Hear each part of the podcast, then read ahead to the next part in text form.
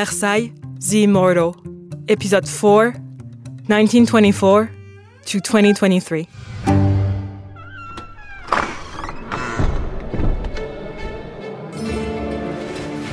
In the aftermath of World War I, a citizen of the United States, John D. Rockefeller Jr., donated generously to the effort to restore the palace and park of Versailles, the Trianon palaces and their gardens.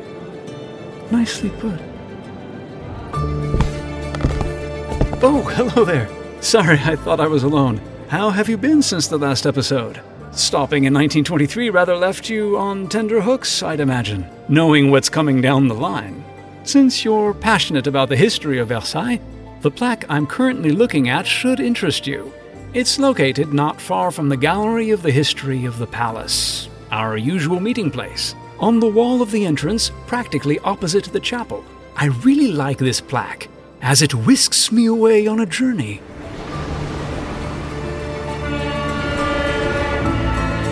The United States of America, Rockefeller Jr. It's like the sound of adventure for someone who was born and died in Versailles. In the case of the palace, though, this American saved it from the sound of the rain seeping in and the walls collapsing. Through his donations in 1924 and 1927, he contributed more than 30 million francs towards the restoration of the estate. And boy, did we need it! While I love to talk to you only about works of art, grand ideas, and royal romances, a palace like Versailles needs way, way more than that to sustain it. Meaning we can't avoid talking about écus, louis, and sous, or their modern day equivalents, francs, dollars, and euros. The funny thing is that the donations from this generous benefactor actually prompted the French government to provide more support to the Palace of Versailles. It seems it stirred the patriotic pride of certain people, and so it became a building site once more. I told you, it never stops the work on this place, but I love it. We remove, we refill, we replace, we restore, until finally it feels like we've miraculously returned to how things were before as if time had left no mark. The architect in chief, Patrice Bonnet, was in charge of the works, though the curators, André Pératé, Gaston Brière, and then Pierre Ladoué, played a major part too. J'ai deux amours. Seule joie, mon seul bonheur, c'est mon homme. Et je chante sur mon chemin. The renovations continued throughout the 1920s and 30s, during which the estate remained open to visitors. Outside its walls, however, the world was in turmoil, and the future looked bleak. Between the two world wars, Monsieur Bonnet even suggested the construction of a shelter beneath the marble courtyard in case of an aerial attack. But we remained focused on regilding moldings and organizing exhibitions. In the spring of 1939, crowds flocked to the palace to visit the exhibition on 150 years of the Revolution and life in Versailles in 1789. But the celebration didn't last long, as at the end of August, Versailles, like all other historical monuments, closed its doors to the public, and they were to remain shut for many years.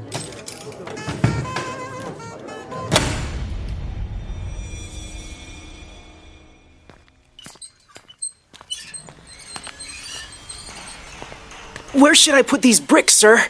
Put them at the back of the gallery, but be careful of the wainscoting, which has been taken down and stored on the side. Are we going to build walls in the Hall of Mirrors? We're going to brick up the two entrances, yes, and then the windows as well. Block up the windows? But then you won't be able to see anything. Wakey, wakey, lad, there's a war on. What do you think would happen to Louis XIV's mirrors if they were to be hit by shrapnel, huh? Calm down, John. There are loads of sandbags in the courtyard. Uh, shall I bring them in also? No, the bags are for outside. We're going to build a shelter in the cave in the Apollo's Baths Grove. A shelter for Apollo? A shelter for us, in case of bombardment. Do you think they dare bomb Versailles? You think they wouldn't, huh? They haven't forgotten what was signed here 20 years ago, you know? Is everything all right, Simoneau? We're on schedule, Monsieur Bonnet. Is there much left to do on the other floors? No, the last works were removed from the palace in early October. They've gone to Chambord, right? Yes, and the Chateau de Brissac, mostly. It's the wainscoting I'm worried about. The minister requested that I stop taking it down, and I'm exhausted replying to all these people who are complaining that the palace is empty and closed up. Best case scenario is that we're being too careful. But the worst case. Exactly. I'd never forgive myself in that case. Well, let's hope the winter isn't too harsh, because with no heating. And that winter was harsh, let me tell you, as were all the others that followed.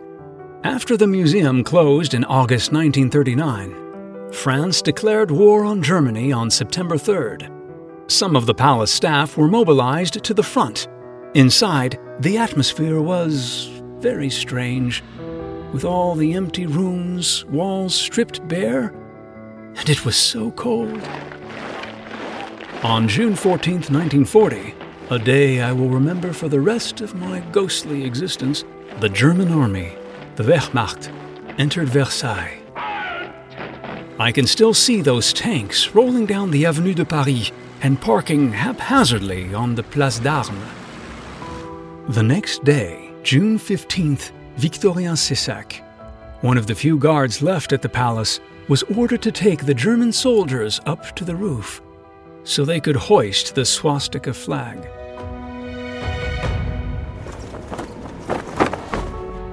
I have retained vague memories of these years. Visits by Hermann Göring, German soldiers taking photos in front of empty fountains, and touring the royal apartments with a guide printed specially for them. Philippe Pétain even considered relocating his government to Versailles, but this was initially refused by the occupiers. Pretty lucky when you think about it. From 1941, the Germans pushed for the estate to be reopened. So windows were unblocked, artworks were reinstalled, and the public was admitted once more. But for me, there was no soul anymore. When I soared over the estate, all I saw was unkempt grass taking over the walkways, and on the banks of the Grand Canal, I even saw sheep being used to keep the grass down. In the palace, the glass roofs and ceilings were collapsing as a result of the freeze and thaw. I also remember the tanks in the great park, the fear, and the hunger. From London, the latest news. Numerous airborne troops have descended behind the German lines.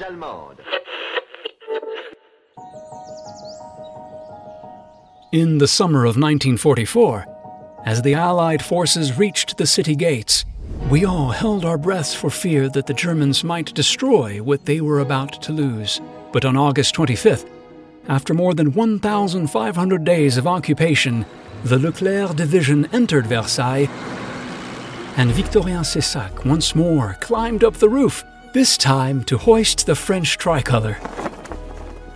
Versailles had survived intact. Damaged, but intact. Once again, the palace had weathered the storm of history.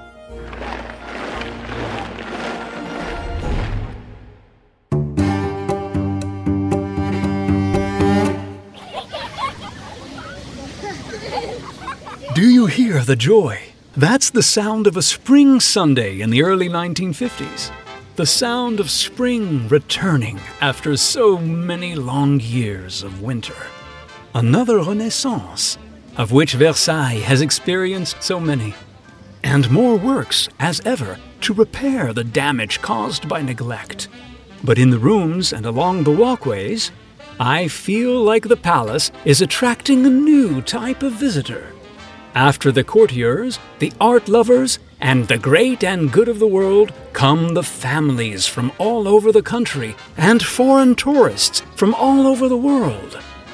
Everyone feels at home here in Versailles. In fact, when the Secretary of State for Fine Arts, André Cornu, made a radio appeal in February 1952 to save the estate, donations poured in from everywhere and everyone, from wealthy patrons to the humblest citizens. Now the palace truly belongs to the whole nation.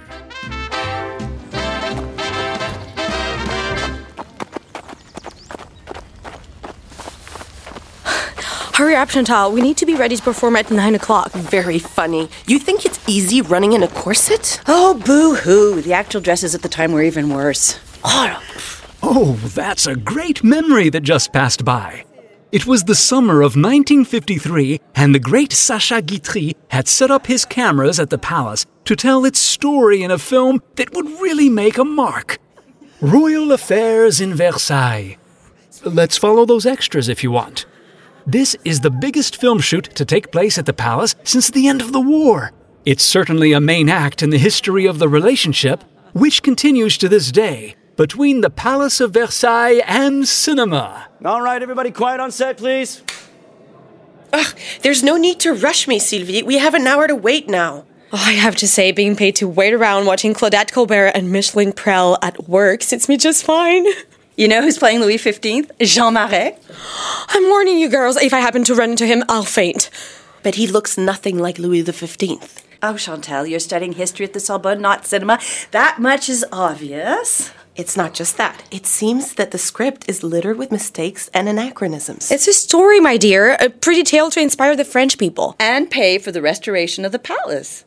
Apparently, Monsieur Guitry is going to give a share of the box office receipts to the National Committee to save Versailles. He even signed a contract with the state. You see, it's worth a few historical inaccuracies.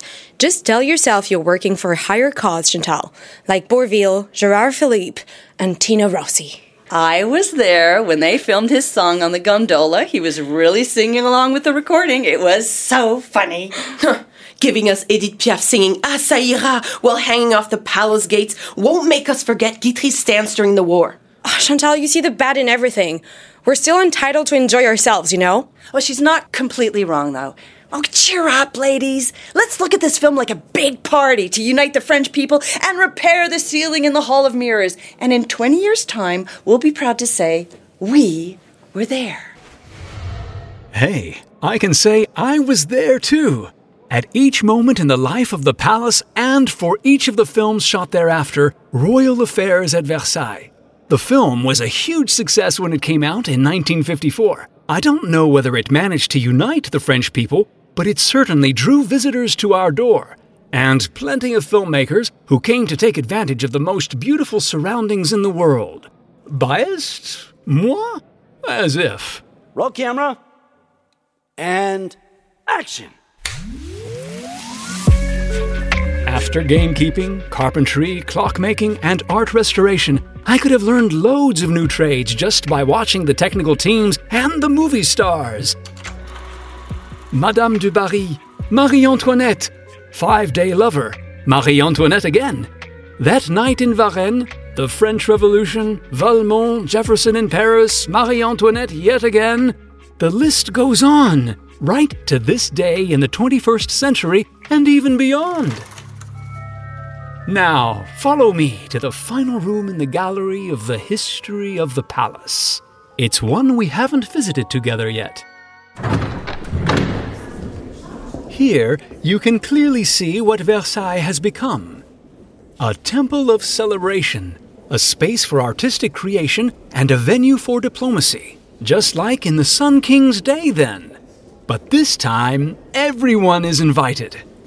Just not during the visits of heads of state or international summits, of course, when you'd have to have the right credentials. Or be a ghost, which is not an option open to everyone. Do you remember the visit of the ambassadors from Siam or Queen Victoria? Well, these lavish invitations continue to be issued to this day. I could list around 50 high ranking guests since the end of the Second World War Queen Elizabeth II, who came three times, John Fitzgerald, and Jackie Kennedy, Nixon, and then Carter, Khrushchev, Brezhnev, and then Gorbachev. Sounds like a song. And under the current French president, the future Emperor of Japan, Naruhito, and King Charles III, it seems there are still a few crowned heads left after all.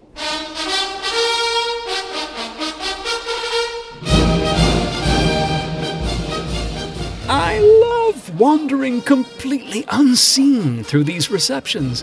I'm no political expert, but you have to admit there is a certain continuity between Louis XIV and the Fifth Republic, especially when it comes to hosting important figures.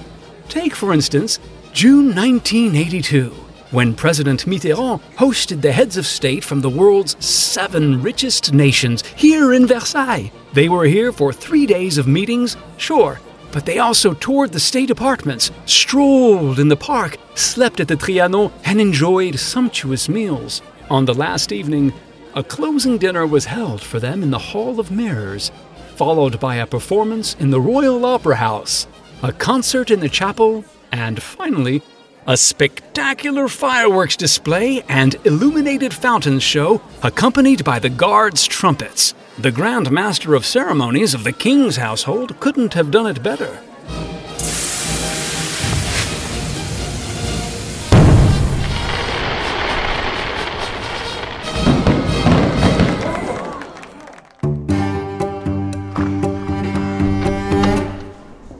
Together, we have visited all the rooms of the gallery of the history of the palace, which means it's almost time for us to go our separate ways.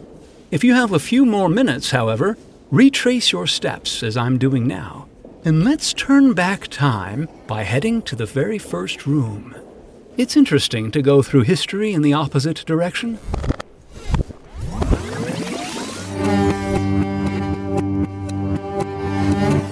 I still have another memory to share with you, and I've found the perfect spot in which to do so the room devoted to the estate of Versailles. Did you know that in the 18th century, the 800 hectares that made up what we now call the estate of Versailles used to be referred to as the small park, as there was so much land beyond it? Come and see for yourself in the gallery in this video. It looks like a dragonfly's eye view of the estate. Ah, I'm being told in my earpiece that it's known as a drone flyover. Well, dragonfly or drone, this is exactly what I see when I fly above the gardens and the groves. It's magnificent, isn't it? All this nature around us, artfully tamed. But it's also fragile. In planetary terms, as well as here in our little Versailles universe. Almost a quarter of a century ago now, how time flies. In the final days of 1999, the storm that swept across northern Europe devastated our estate.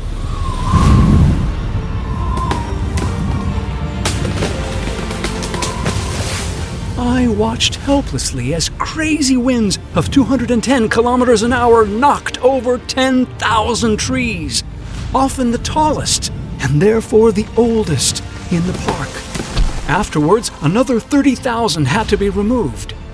40,000 trees and so many years of patient growth and care wiped out, just like that. But here again, life found a way.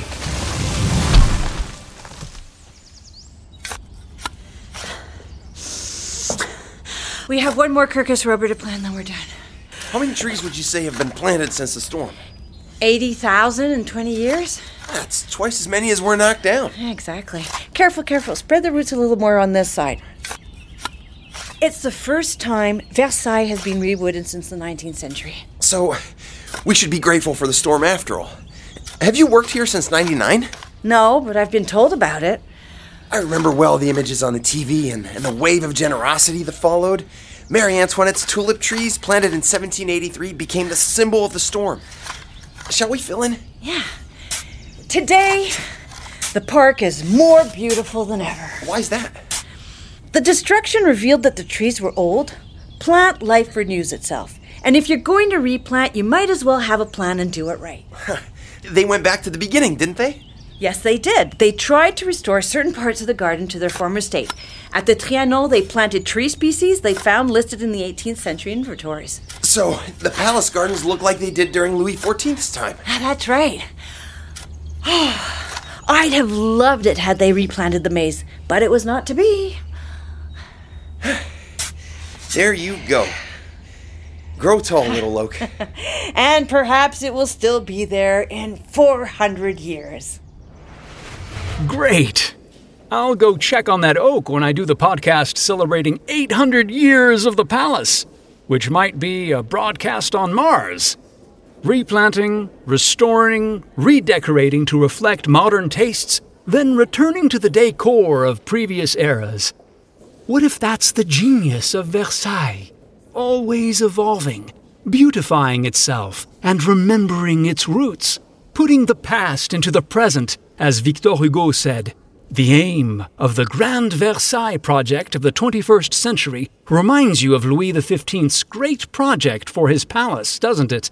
So far, it has given us a fully restored chapel, a fabulous facade on the courtyard side, gleaming with a thousand gilded details, a reinstalled royal gate, and there is more to come.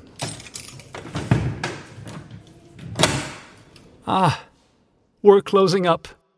I hope you've managed to admire everything you wanted to see. If not, you'll have to come back. You're welcome any day except Monday, because on Mondays, we're closed.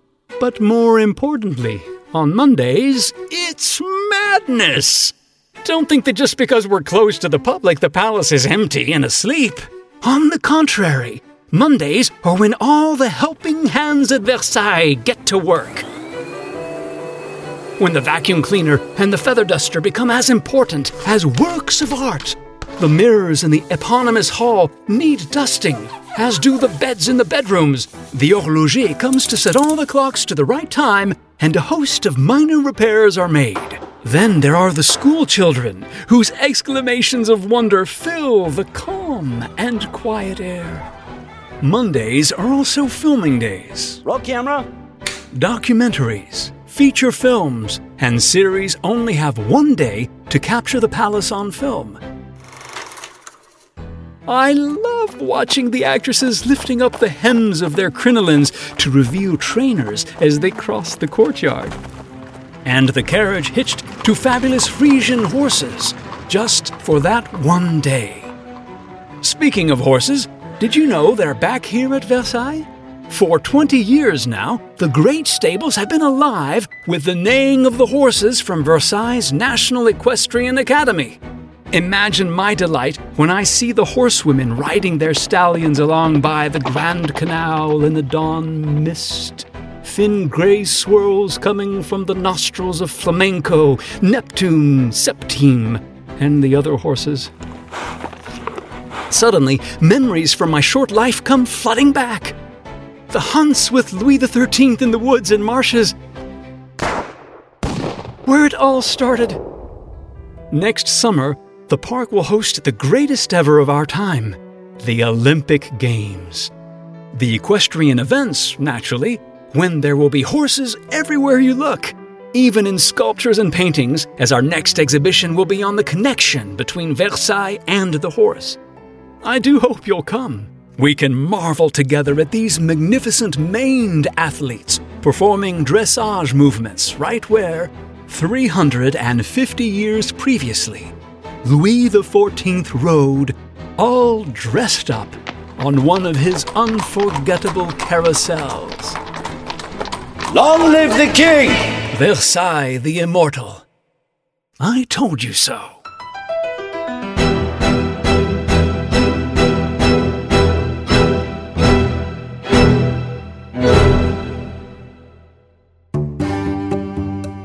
Versailles Immortal, a fictional tale by the Palace of Versailles, written by Emmanuel Suarez and produced by Moustic Studio.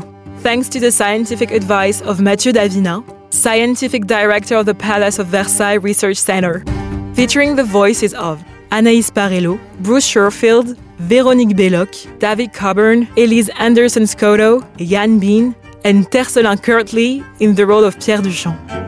Discover 400 years of history at the Gallery of the History of the Palace of Versailles, refurbished in 2023 thanks to the support of Région Île-de-France for the digital content. The Palace of Versailles podcast are available on all audio platforms, in the Palace app, and on en.chateauversailles.fr.